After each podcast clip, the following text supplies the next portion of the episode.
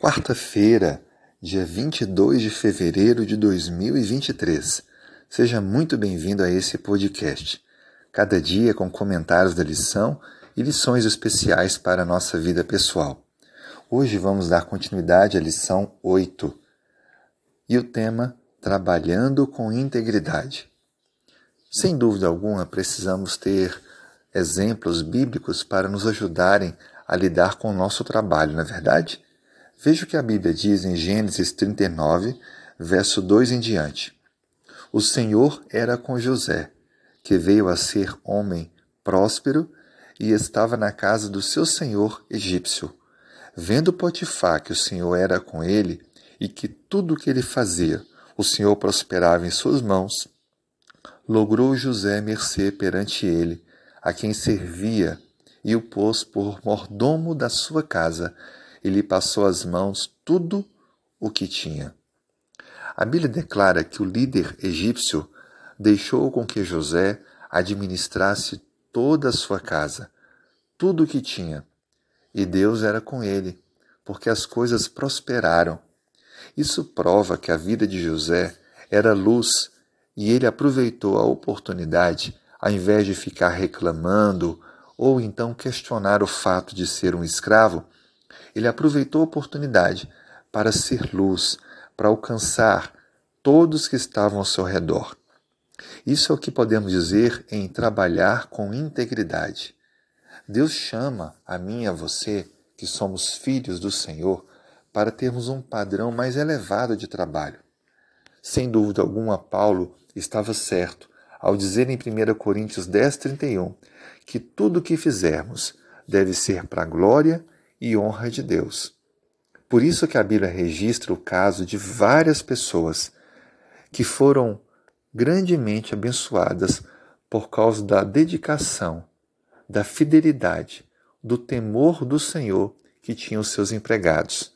O que dizer, por exemplo, da vida de Daniel e de tantos outros que foram abençoados por causa de homens e mulheres que temeram a Deus.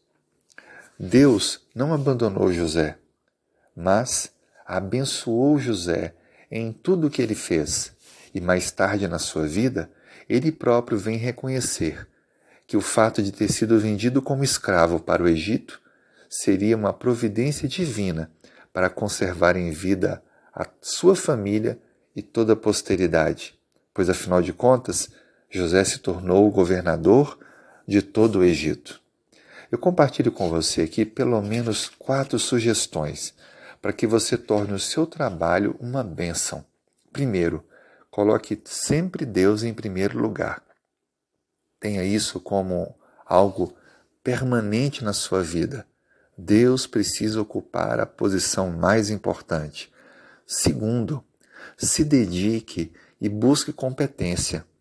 Busque informações, aperfeiçoe seu trabalho, faça sempre o seu melhor para ser visto como alguém dedicado e competente, que faz com muita perfeição aquilo que lhe foi confiado. Terceiro, obedeça a Deus em tudo e viva a prosperidade. Lembre-se que a bênção de Deus sobre a vida desses personagens bíblicos era resultante de uma obediência inquestionável a Deus Obediência essa que resultava também na integridade e obediência aos seus líderes do, do ambiente de trabalho. E por último, aguarde o sucesso de Deus. Nem sempre o sucesso que nós pensamos, humanamente falando, vai ser alcançado, mas o sucesso que vem do alto, esse sim é alcançado. Por isso, confie em Deus e espere nele, pois ele lhe recompensará de forma eterna. Vamos então orar para que a nossa vida seja grandemente guiada por Deus? Senhor, colocamos em tuas mãos a nossa vida, a nossa profissão, o nosso trabalho.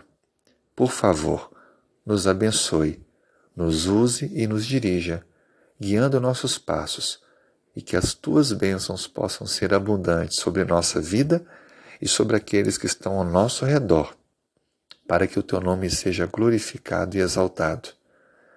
Oramos em nome de Jesus. Amém.